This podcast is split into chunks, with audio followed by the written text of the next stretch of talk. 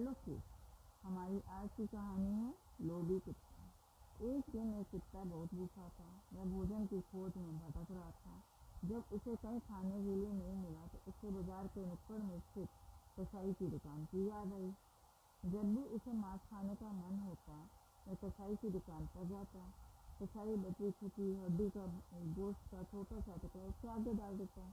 इसलिए आज ही वह कसाई की दुकान के सामने जा बनता वह कसाई की दुकान के सामने बैठ गया और आज कसाई ने उसे अनदेखा कर दिया इसलिए चुपके से वह दुकान से मांस का एक बड़ा सा टुकड़ा मुँह में लेकर वहाँ से भाग खड़ा हुआ।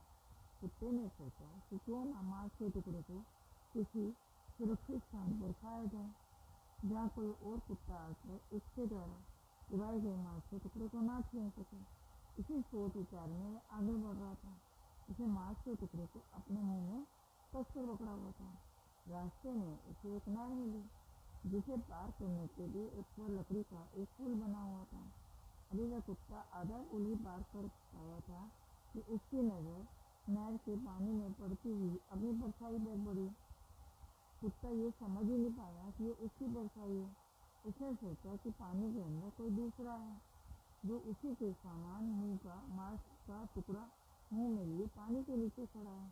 वह बहुत खुश हुआ।